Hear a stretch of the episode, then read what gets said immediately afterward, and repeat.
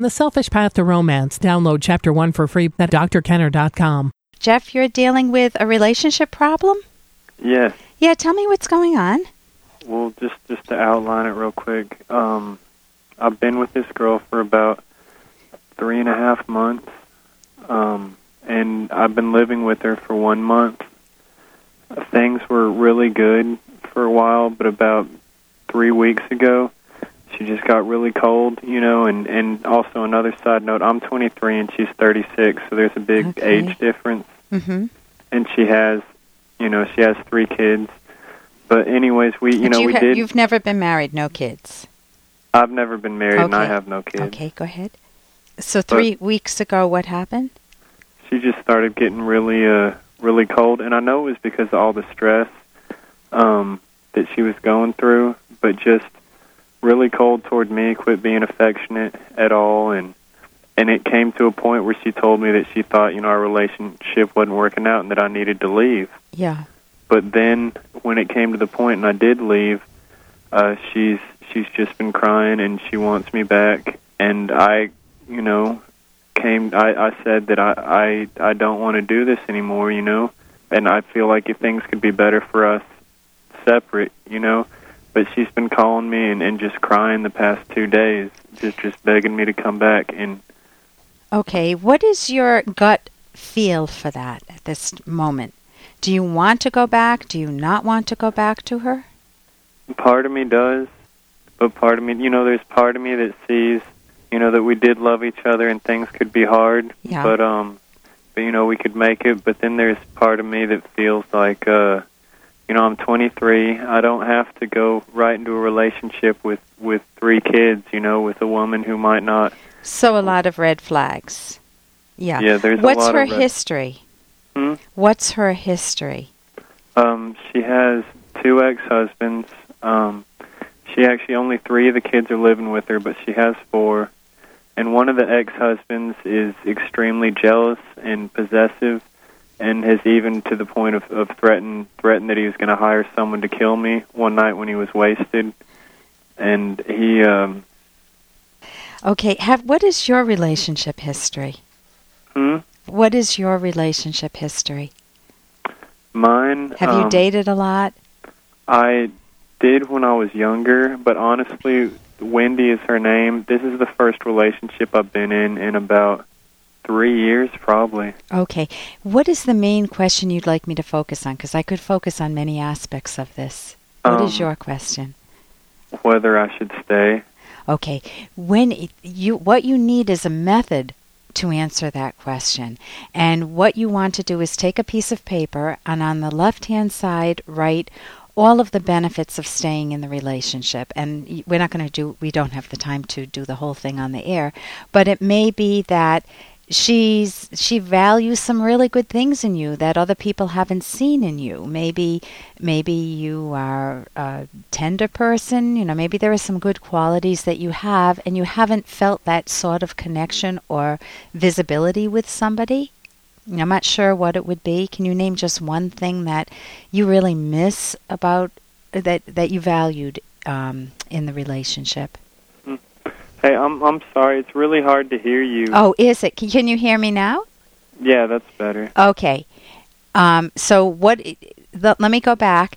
My, if you take a piece of paper, split it in half, and put the advantages of the relationship, and let yourself on the left side of the paper, just let yourself go and write down everything that you value in her hmm and in the relationship.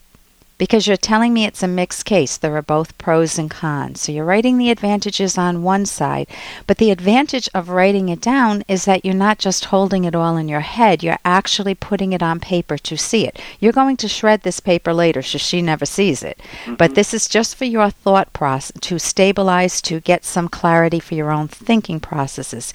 Then on the other side of the paper, you write down everything that causes you some anxiety, some nervousness about the relationship, whether it's that, hey man, you're getting into a relationship, you're a single guy with four kids, and she's been married a few times, and she's got one husband that's out to get you, and she can turn cold on you after going from a period of warmth.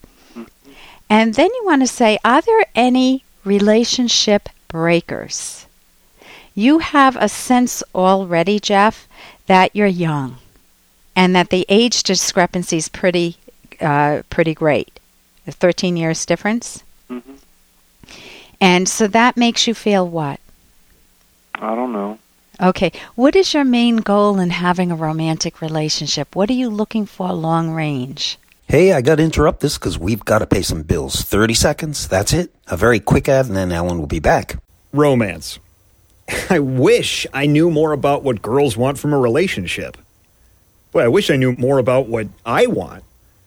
Where's that ad I saw? Here it is The Selfish Path to Romance, a serious romance guidebook. Download chapter one for free at selfishromance.com and buy it at amazon.com. Huh. The Selfish Path to Romance. That is interesting. What is your main goal in having a romantic relationship? What are you looking for long range? I want to have my own children, you know?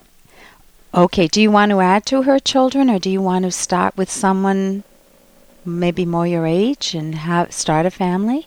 Um, I, I don't know, you know? Uh, the hardest part for me is, is she had, it's like most relationships have a time where it's just the two of them, you know? Yeah. But with us, it's like in in the beginning, you know, we have there's there's children there, you know, and she doesn't have the attention to give to all of us, you know. Right. So you're not getting full attention. You you don't let her make the decision for you and don't let a few good qualities in the relationship overshadow the facts of the relationship. And the facts that I'm hearing is that I hear enormous ambivalence from you.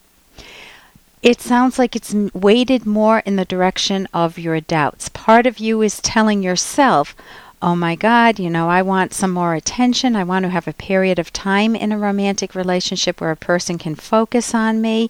And she's got too many other directions going. Plus, there's a guy out to kill me when he's drunk hmm or to hire somebody. I mean, that's what people call, they colloqu- colloquially refer to as baggage. Hmm She's got a lot of it.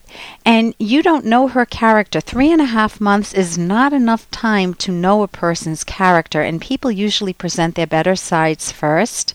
And then if you live with them long enough, or sometimes it doesn't happen until you actually get married, and then you see a dramatically different person. That's scary stuff. hmm So it sounds like she's not that stable. Why did you choose someone who's so much older? Is there any history behind that?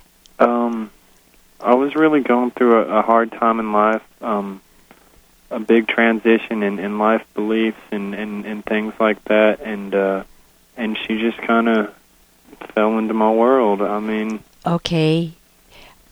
It, you don't want things happening. I know we're winding down on town time, so I would do that exercise that I recommended. hmm Um, it, you can go to my website, drkenner.com. I have books there I recommend, D-R-K-E-N-N-E-R dot com. And what I would recommend is that you want to do a wider search for yourself. You want to look at other possible options in, in the dating world rather than just take someone who happens to have fallen, fallen into your life when you felt vulnerable. You know, feel good about yourself. Write what you like about yourself also, Jeff. hmm Okay? Listen, I wish we had more time. Um, thank you very much for your call. All right, thank you. Okay, you're welcome. For more Dr. Kenner podcast, go to drkenner.com and please listen to this ad. Here's an excerpt from The Selfish Path to Romance by Dr. Ellen Kenner. Here's another reason why the view that sexual pleasure is only physical, unrelated to your mind, your values, or your character, is very wrong. If sex were purely physical, it wouldn't matter how you viewed yourself as a person. But to fully enjoy sex, you must feel worthy of sexual pleasure. A person who feels selfless or who feels self contempt will not get the same pleasure from sex as one who feels worthy and has high self esteem. A man or woman who uses sexual conquest as a substitute for self esteem soon finds that sex only hides their anxiety and self doubt for a short time. Sex cannot fill the void caused by a lack of self value, it can only express the self value that you already have. You can download Chapter 1 for free at drkenner.com and you can buy the book at amazon.com.